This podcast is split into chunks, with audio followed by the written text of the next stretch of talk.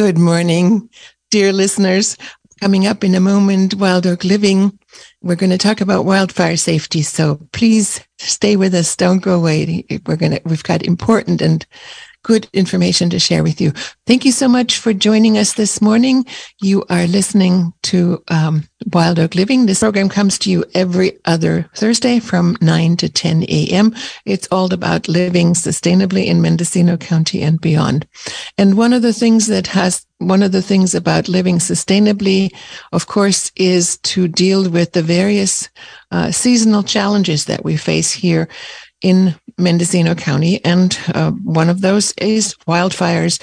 Regular listeners uh, who've been listening to this program, which I've been doing for more than 20 years now, I'm amazed to recognize is um, is wildfire and how to be safe during wildfires. We've had our share of wildfires here in the county, and um, we we have learned a lot, you know, since some of the big wildfires. The Valley Fire, I think, was one of the initial really big fires here in the area.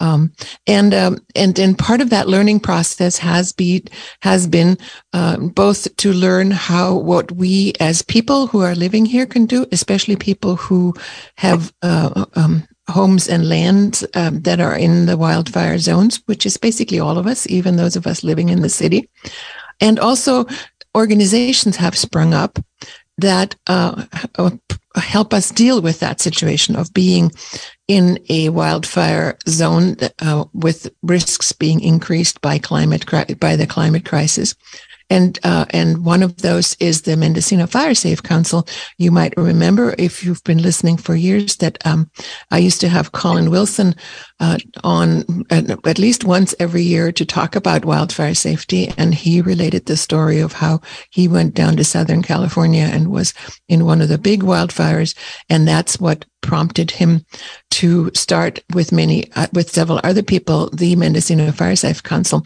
And today we're going to have we're going to uh, combine both of these sort of tracks uh, in our show here. My guests, um, I am honored to recognize, um, is um, just a minute. I got a couple more buttons to push here. okay.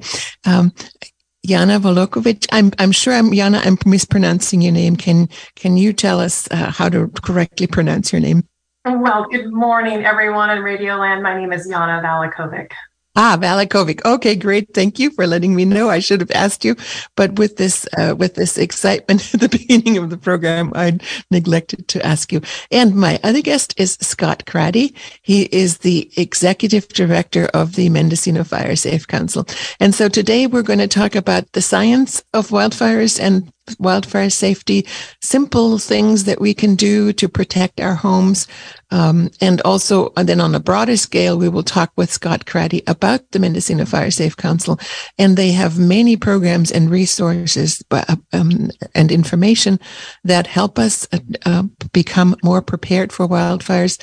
Um, and also that help people who might not necessarily be able to do them themselves all the work. So um, let's start with you, Yana. I was inspired to invite you by uh, reading about the presentation that you gave in Ukiah last week um, at the at the Civic Center. And so, for those of us who weren't able to be there, I'd like to share at least some of your information with a wider audience. I know that um, we can't show some of the amazing videos that I understand you showed there, um, but um, let's at least um, try to focus in on some of the information that you shared there. But, before we get in there, in into the information uh, in depth, share with us what inspired you to work in the field of wildfire science, and to tell a little bit about the work that you do. Well, that's a great question, and uh, it takes some reflection. You know, I think the evolution of one's career has many twists and turns.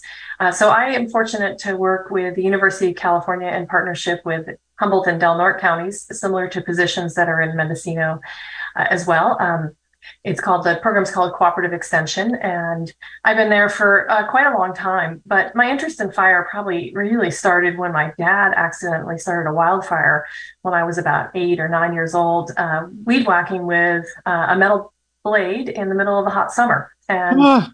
Uh, I was the only one home. Um, he was trapped inside a fence. The wind was blowing it through the fence, and uh, we went and um, had quite a calamity. So my history with fire, you know, is early on. I was also uh, someone who lived in Oakland during the Oakland Hills fire in 1991. Um, and my career uh, you know, took me more into the natural resources and into forest management and to forest ecology, but always had a, a strong interest in wood products and design. And um, one of the great things about being an extension agent, that's what my, my job is really with the university, is that I get to pick up new skills along the way. It's all part about being a lifelong learner. And um, some years ago, um, maybe 20 years ago, we started bringing workshops to communities to talk about wildfire preparation and what we people could do to kind of fireproof their homes. And, you know, can I be frank?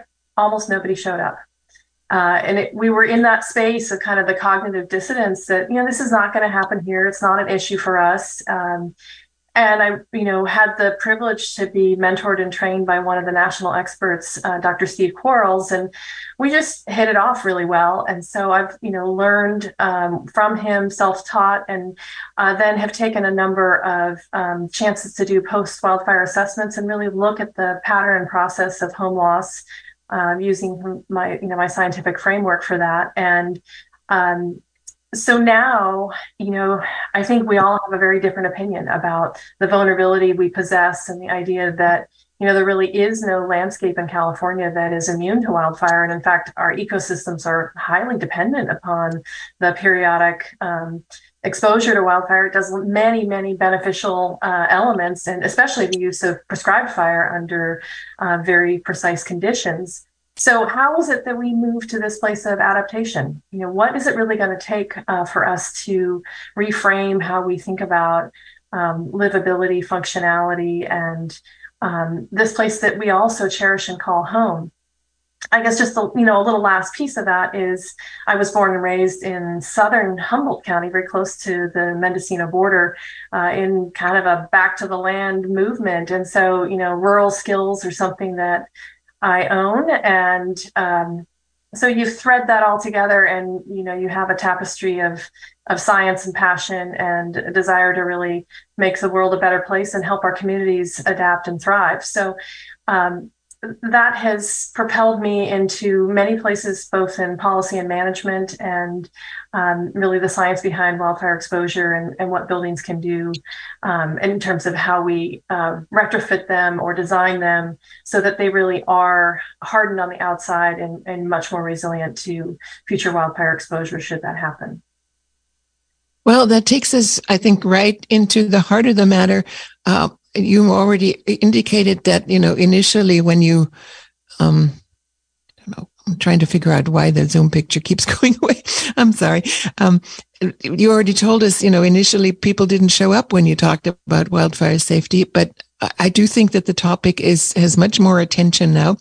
And and what do you think we we have learned um, to do di- that we need to do differently since since these this sort of this juxtaposition of living in a wildfire zone in the first place and, you know, burning, like you said, being actually necessary for the ecosystem and the climate crisis exacerbating some of the risks? Oh, we learned so many things. Um, the list is long. I, think, you know, just to distill it down to the fundamentals, I think one of the key pieces that I have is that um, the the the process of burning a building down uh, from exposure from a, a, wildfire coming towards a structure is much more predictable. Um, but I think few of us have a chance to ever watch that process and understand kind of the stepwise progression that happens.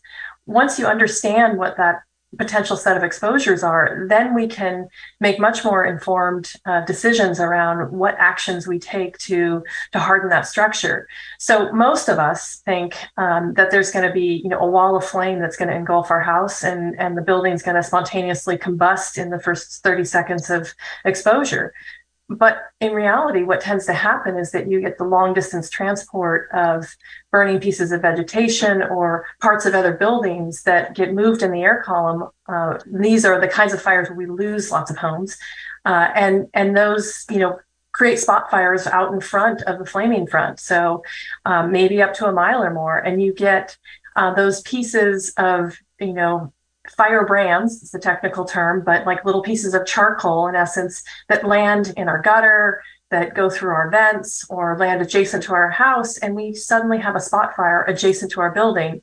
Uh, but the fire front is, you know, a long way away.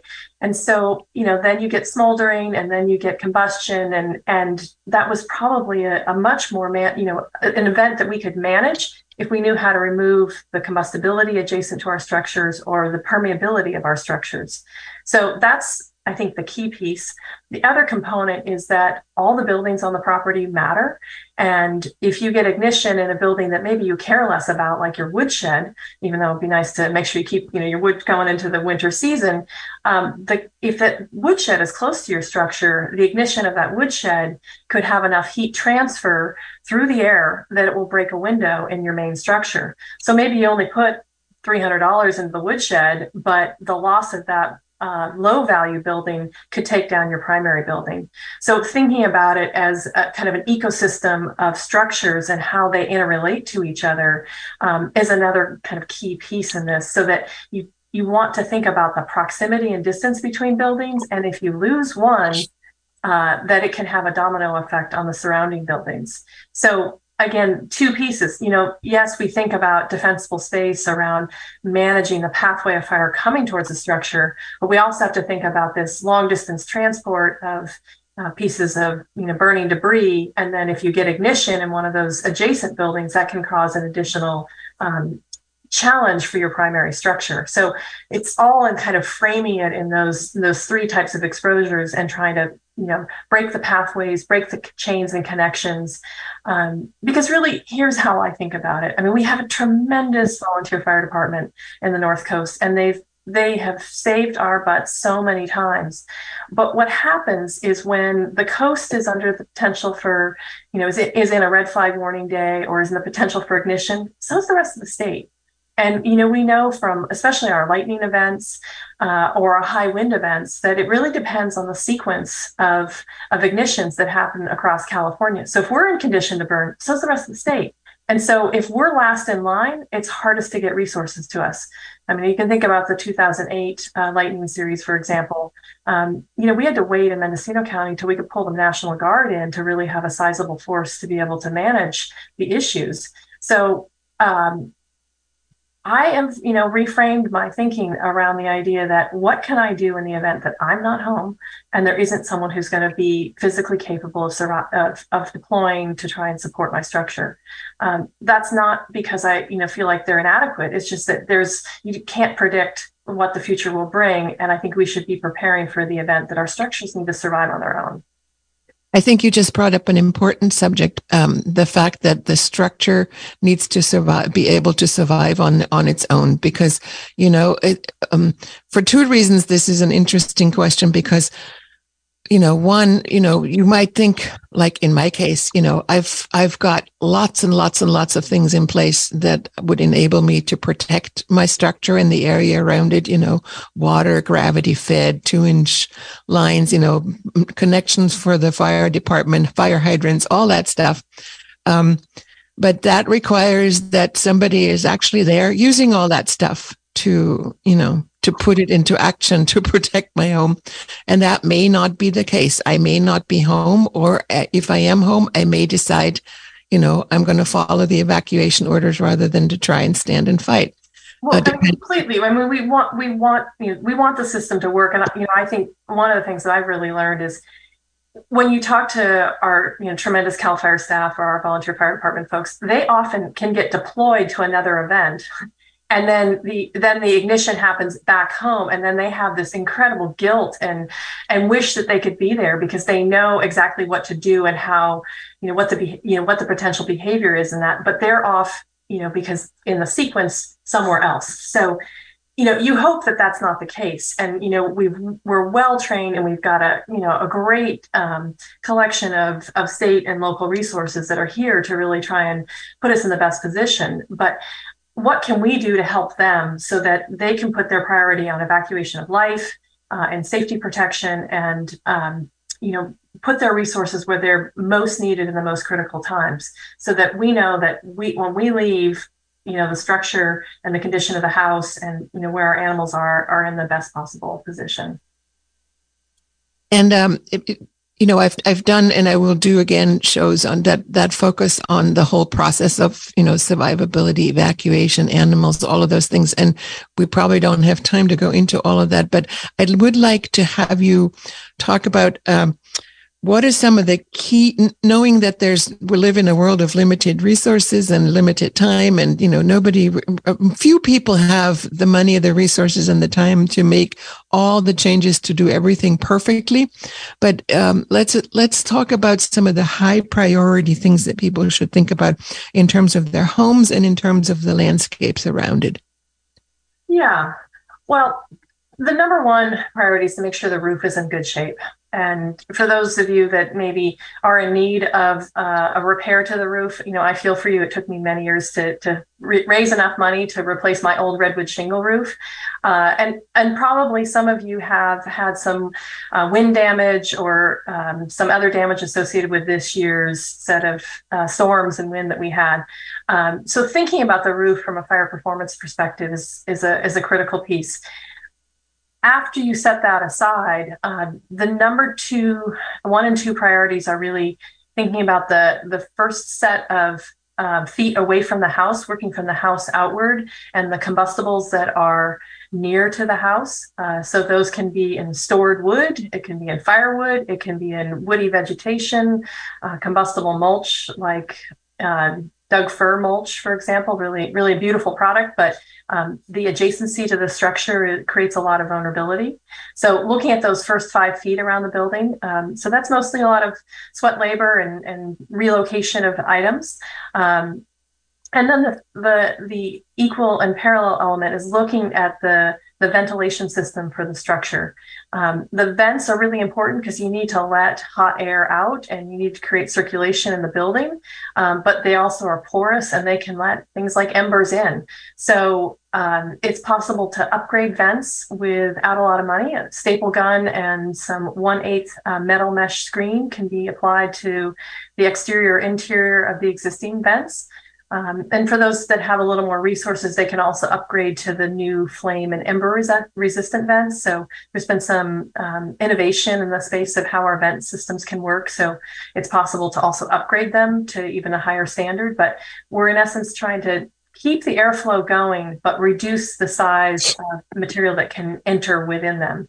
So that can be done, as I said, from the inside or the outside. So you can go to the hardware store, get some one eighth metal mesh screen, pull out your staple gun, and do a lot of good work. And what about uh, immediately adjacent to the to the house? Like, what what zones are we talking about that, and and what kind of things should we be doing?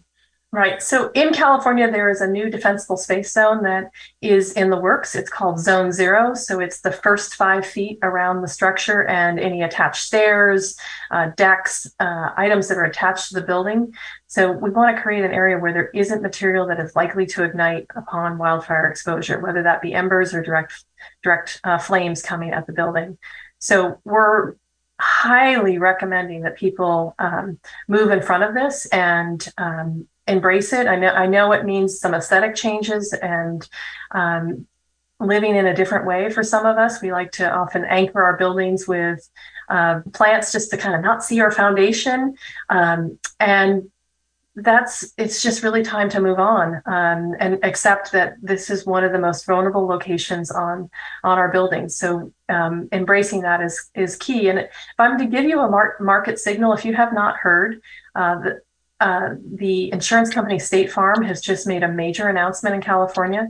And that announcement is that they will retain existing homeowners policies, but they are going to cease uh, issuing any new uh, fire insurance policies for homeowners in California.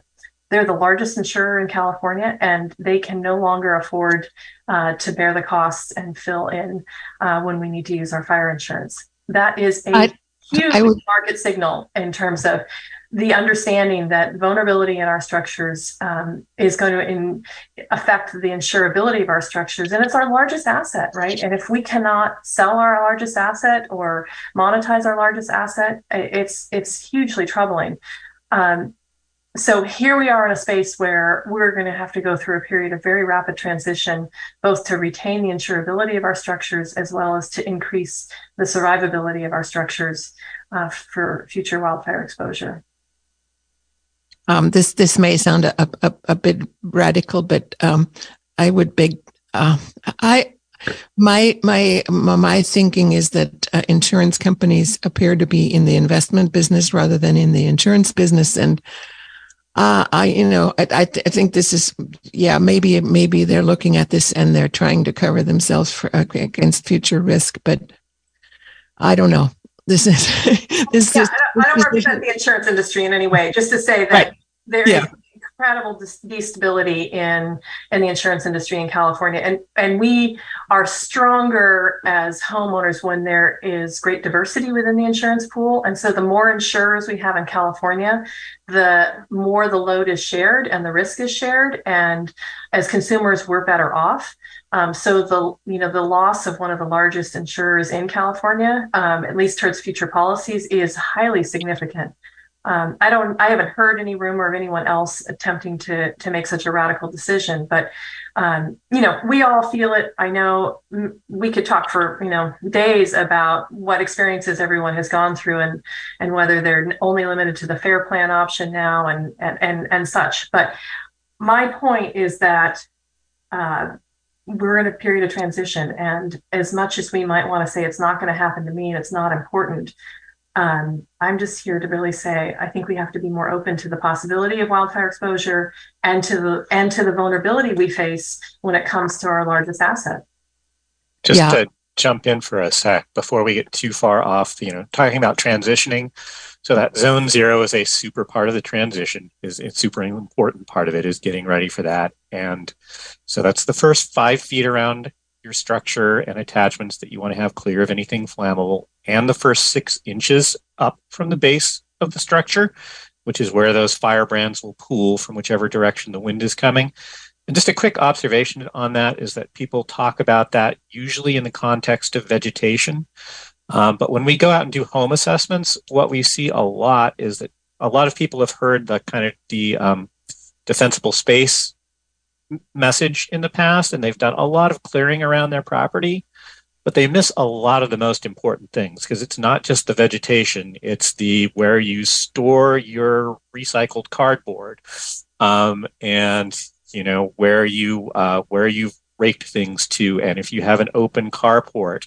Uh, you know what flammable things you have sitting in there and it's the mats and the furniture and the things you have you know for your comfort that are right around your home that are also super flammable um, so you need to take all those into into the context and thinking when you're thinking about creating a, a barrier around your home where there aren't things that are going to catch those embers and, and start your, your structure on fire yeah, and just to maybe go off on that a little bit, like how many people tuck things underneath their deck because it's you know it's less visible, maybe it has a little less exposure to the elements, and it's kind of tucked away. Well, you know, if you get ignition in that, you're going to ignite the deck and then the deck will ignite the house. So, you know, resist the temptation to have the extra bit of stored lumber that you put underneath the deck or, you know, whatever it might be. Um, I know it looks neater when it's tucked away, but we've either got to move on with it or find a safer storage container that's farther away from the building. Does that mean that we should all transition to concrete decks and metal deck furniture?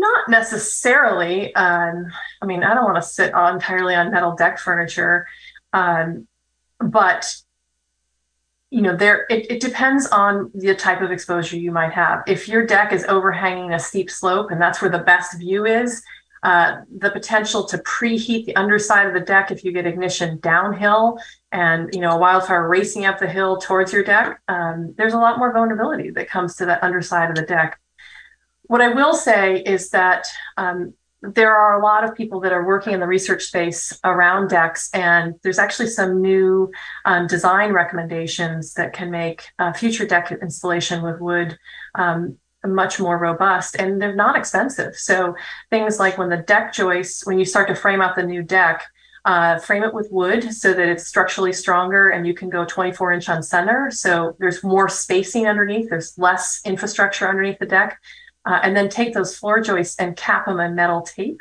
Um, and that way, if you get uh, ignition at the area in between the deck boards, it won't wick the fire down the individual deck boards themselves. a little hard to retrofit that because I, you know, you, you typically screw a deck in now, and then those screw heads, um, when you try and pull them out, often pop and break. Uh, so much easier to do at the installation side. Um, the other element that is recommended is replace the last two deck boards as it attaches to the structure with a, a non-combustible section there. Um, you can think about the grates like the metal steps, grates that you find in a snow country where you're knocking the snow off, but it falls through. So you can create a, a, a way to create a little more separation between the building and the deck um, should you get ignition in that in that area. Um, so new innovations, new new design ideas. Um, Scott, you probably have links to some of those on your Fire Safe Council uh, website. Those are from the National Fire Protection Association. There's some one-page fact sheets. There's one on decks and how to how to install a deck if if it's time to upgrade or or you're you're adding a new deck. Yeah, and it's oh, sorry. Just, I just, Scott, I just want to take a minute because we're at the half hour mark to let people know that you are listening to Wild Oak Living here on Mendocino County Public Broadcasting, KZYX and Z. This is Johanna Wild Oak and this program comes to you every other Thursday from 9 to 10 a.m. Today we are talking about wildfire safety and about the Mendocino Fire Safe Council, which we'll get into in a moment.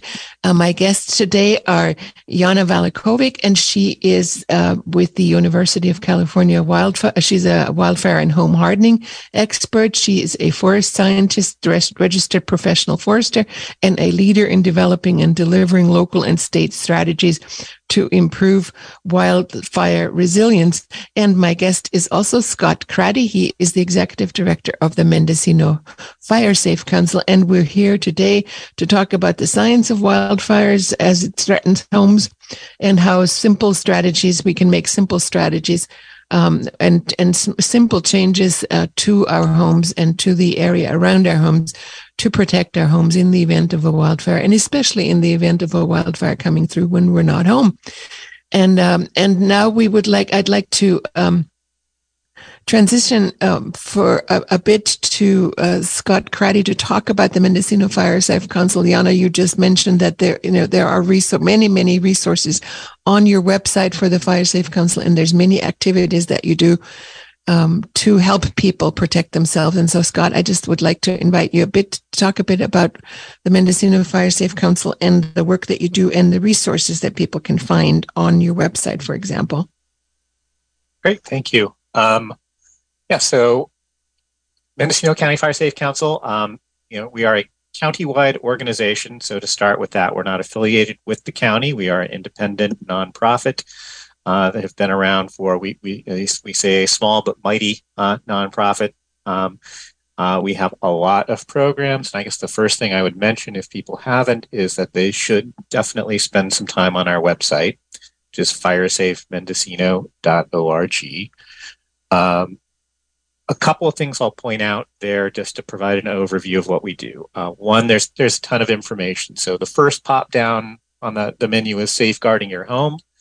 And the first thing you'll see under there is preparing for wildfire.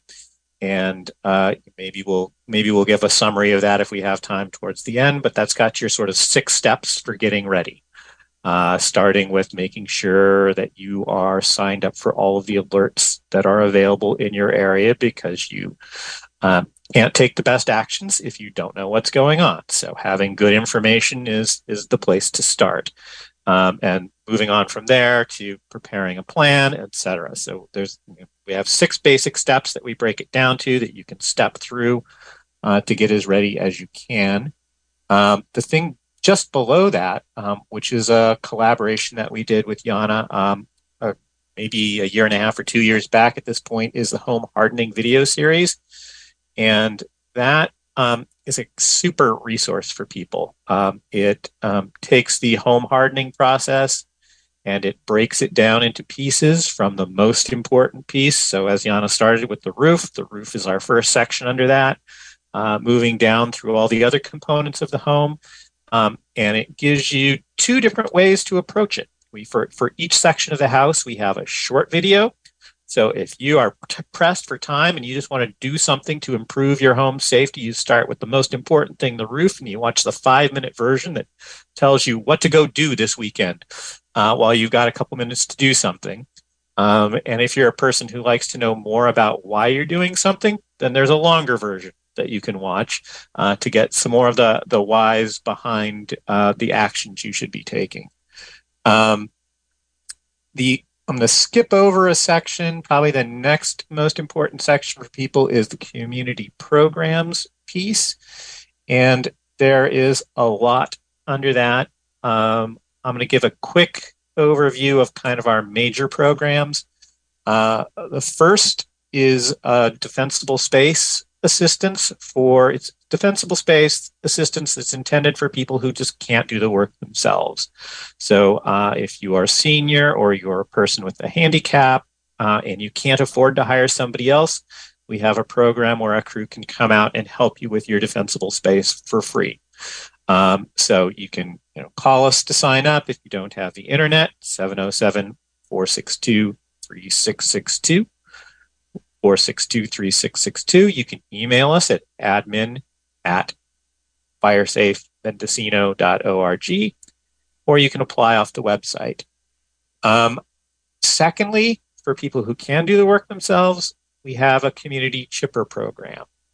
Um, and that's a program where if you've done your defensible space work yourself, we can potentially come and take away the residual piles and get them chipped for you.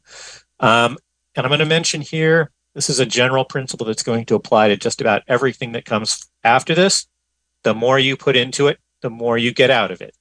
Um, so, in our community chipper program, there's one of two ways you can do that. We have an automated sign up uh, and you can just go in and type your address and see if there happens to be a chipper day uh, in your area coming up. And if not, you can put in a request to be informed when there is one.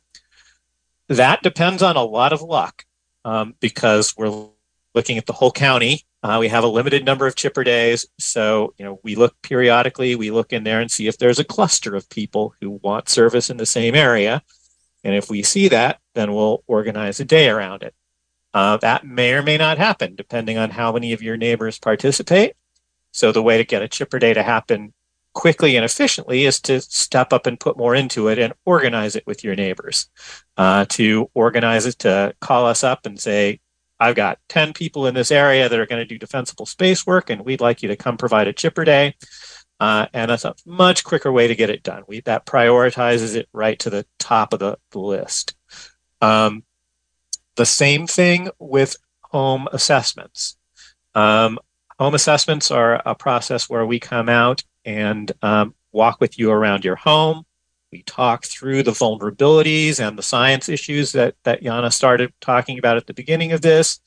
Uh, we point out what we think are the most practical things you can do and the highest priorities. Uh, they can often be surprising for people, so it's worth doing.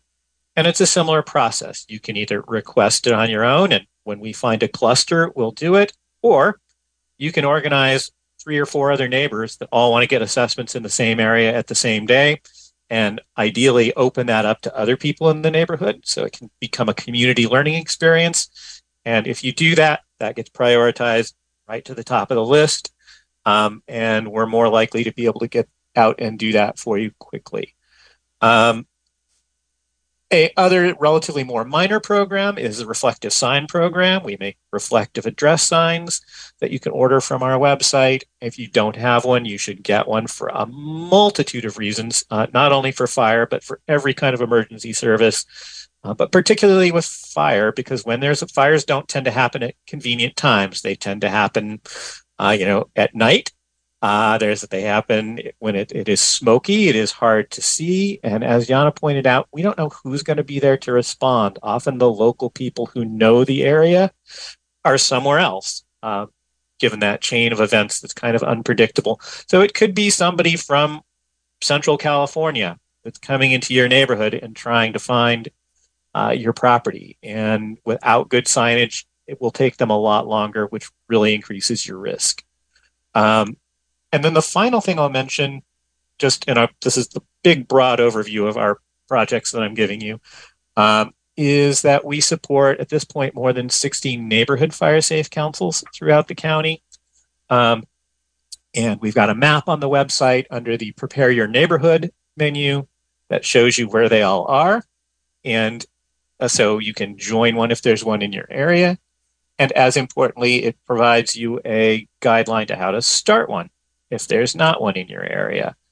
Um, and that is super important for a couple of reasons. One, you know, because there will never be enough resources to do all the vegetation management work that needs to happen and all the prep work we it's not grants are not going to get us there uh, grants will sometimes come in and clear out a chunk of the work but even if that happens if your neighborhood is lucky enough to land the million dollar grant that comes in and does a lot of vegetation work for you you're going to have to maintain that for it to be a value over the years so the bar can get lowered for you but you're going to have to be engaged if you want your community to be safe um, and secondly because with wildfire, we are very much all in this together.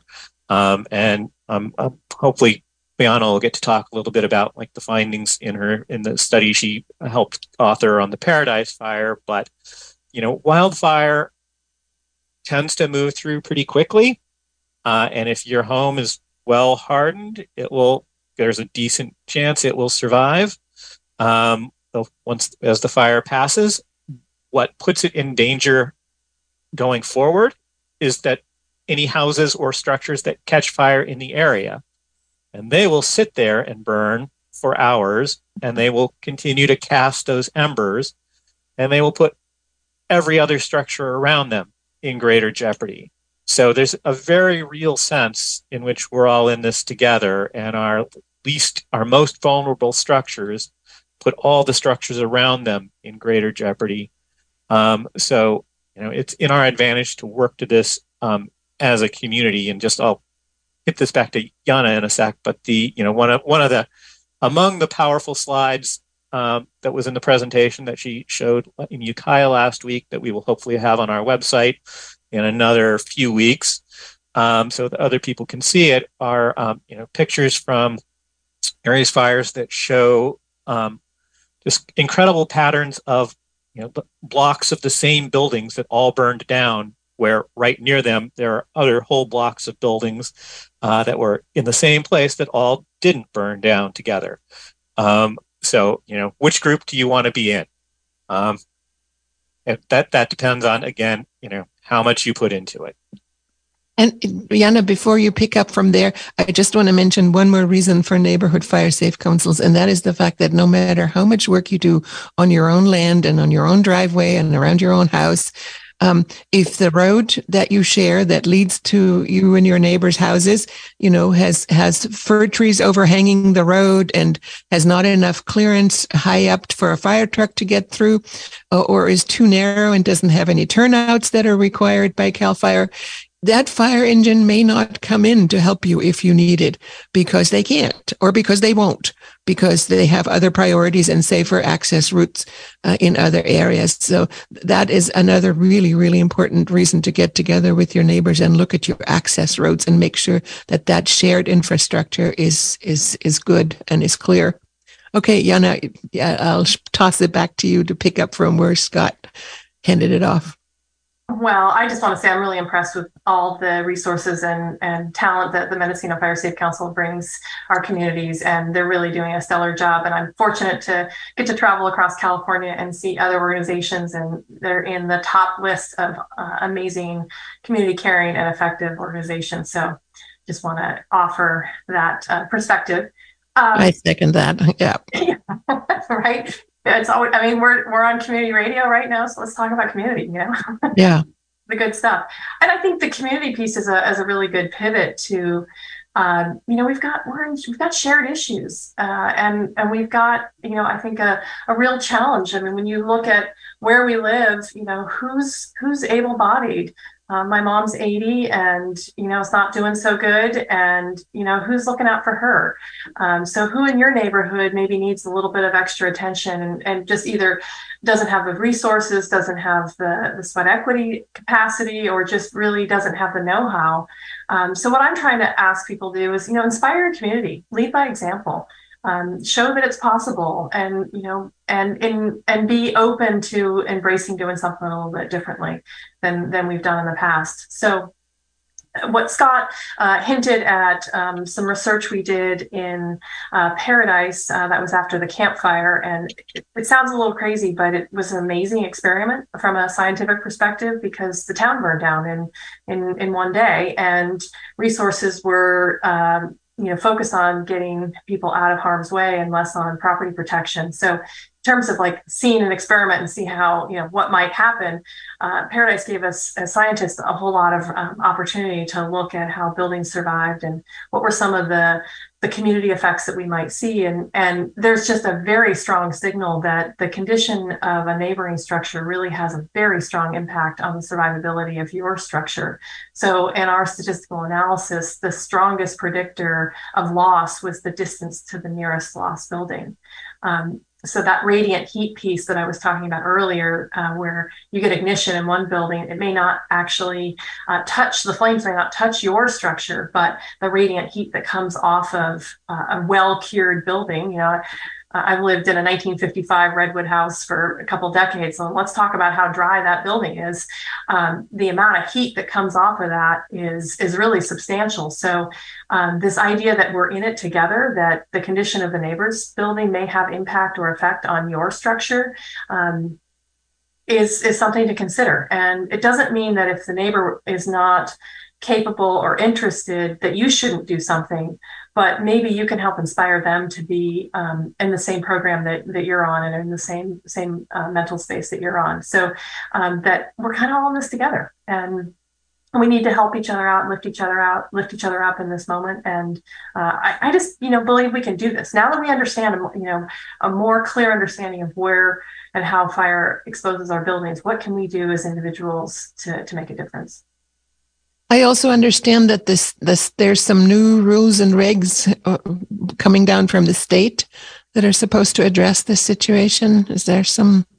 The, the only thing that's really new that's coming is is this uh, third defensible space zone we've been calling Zone Zero. Um, that is passed by the legislature, signed by the governor, but it's still in the uh, development of the regulatory component that comes through the California Board of Forestry and Fire Protection we anticipate that should be finished by the end of the year and it will take effect um, slowly over time. So for new construction, it will, will go into effect first, and then there'll be a, a heavy educational phase um, before it's um, we see com- mandatory compliance uh, and existing structures.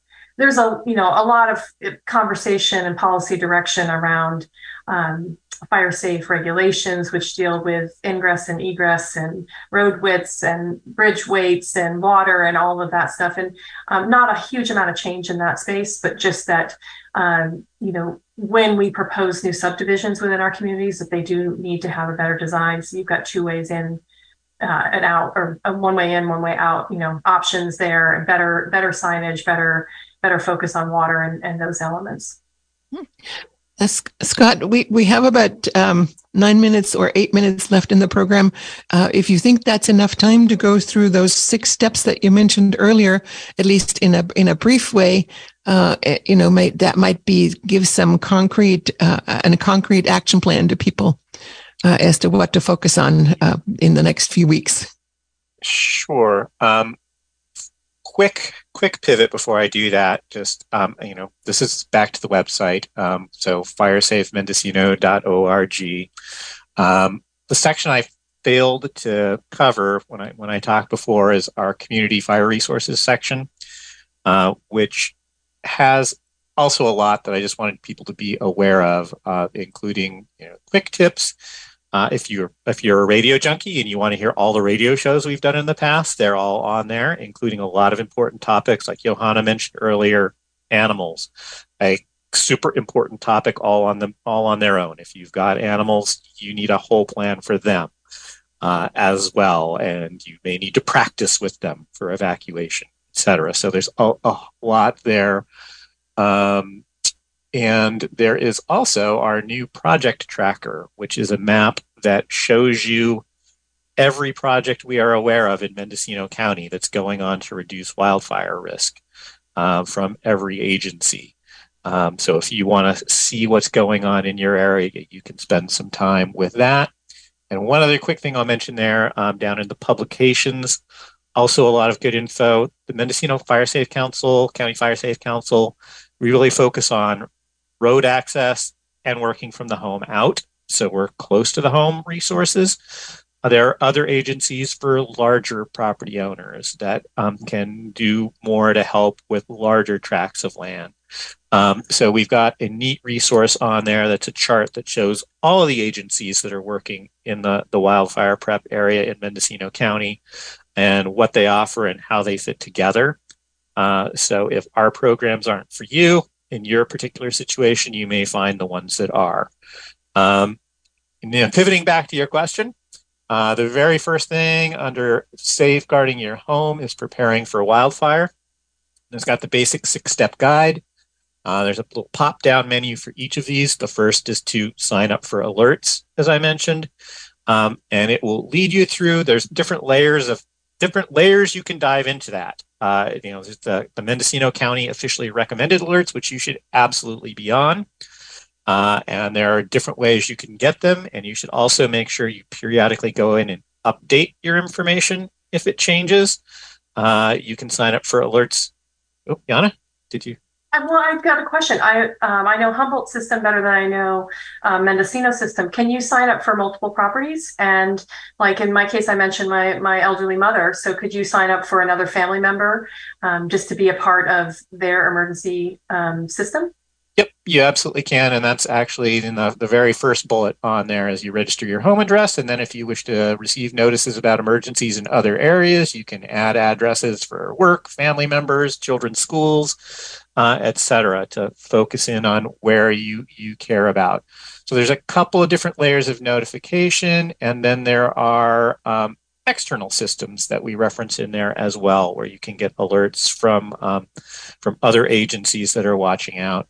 Um, Scott, I just want to take a moment here and and tell everyone, share with everyone that the app, the what I the notification system I have found the most useful and the most timely and the one that always gets the alerts to me fir- first is an app that you can put on your phone or on your computer called Watch Duty two words, watch duty. Um, you can put in the counties that you want to get alerts for. Um, they are uh, supported by donations. They're all an all volunteer organization. So when you download the app, um, Watch Duty, uh, look for in the menu for the, a way to support them and to give them a donation. And while we are talking about support and donations, I also want to mention, uh, Scott, in case uh, you don't get to mention it, is that the Mendocino Fire Safe Council, my understanding is you are also a membership supported organization, right? And that people can support your work by becoming a member. Is that still the case? You can become a member. Um, it's not really the memberships that support us, but it's a great connectivity. And we are adding more and more benefits for our members. Uh, if you look under Safeguard Your Home, you will see a resources for people who are getting work done. And we have a growing number of contractors in the area that offer discounts to our membership for our membership. So it's a nominal membership. And if you get 10% off one tree job where a thousand dollar tree is coming down, it will pay for itself multiple times. Mm-hmm. Um, but anyway, back to a quick variation. Hopefully, we'll fit this all in. Another super important watch duty is on our on our website list as well on that page. Um, having a neighborhood alert system is something else we help with and can be equally important as all those others a way to get out and to make sure that you've connected with all those vulnerable people in your own neighborhood. Uh, so you're not leaving anybody behind and you have a way to spread local information. We also help with those networks is another part of what we do. Uh, moving through the list the next step is to have emergency plans for everyone in your family including your animals. And there's a lot of pieces to that from having go bags and knowing what you know what you should have ready to having a place you've designated to meet up. Uh, so there's a, a, whole sort of set of things to do uh, to make sure you've got plans and you know how to connect in an emergency. Uh, the next step is making your home as easily easy to defend as possible. Uh, that's making it sort of safe for firefighters in case you do the you know if you can get a response to your home, that's the best possible thing that can happen. So you want to make sure you've taken what steps you can to make sure that your home is defendable if there are people in the area to defend it. Um, you next want to continually improve your home hardening, and home hardening is Uh, what we sort of started talking about is that process of making sure you've done everything you can to make sure that your home can stand on its own if you're not there, that it's as impervious to embers and radiant heat uh, and direct flame as possible. And you can do a tremendous amount in that area to improve the odds of your home surviving. Um, part and parcel with that is your defensible space. The next step, the vegetation immediately around your home. Um, so we have a section dealing with how to continuously improve your defensible space. And then the final step, which is also one that we've talked about before, is once you've done that, once you've taken care of your immediate surroundings and your family, is helping prepare your community, plan and prepare for your neighborhood. Uh, so joining a neighborhood fire safe council uh, and or connecting with your neighbors in other ways. And so that one page on our website has top outs for each of those, and you can step through them as you have time uh, to get yourself as prepared as you possibly can. There's a lot of resources packed in there. And again, that's the website of the Mendocino Fire Safe Council that Scott Cratty, the executive director of the Mendocino Fire Safe Council, is just sharing with us. And that website again, Scott, is? Is firesafemendocino.org. Thank you so much. Um, Yana, we have maybe a minute or so for you to make any closing remarks. I meant to give you more time, but as always, there's so much more to talk about than there's time to do it. Well, I'll just say, you know, as we come out of this rough winter season, it's a great time to be thinking about how do we prepare for summer. And uh, it's great to see the sunshine again. And I just want to encourage you all to have these important conversations with your family and think about what you can do to really make a difference in your survivability and in your structure's survivability. And um, happy to be a resource to your communities. And, you know, my hat's off to KZYX.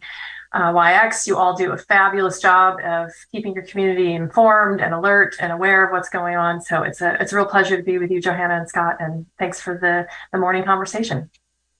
Thank you so much, Yana Valachovic. She is a, uh, um, a, University of California wildfire and home hardening expert, and Scott Cratty, the executive director of the Mendocino Fire Safe Council.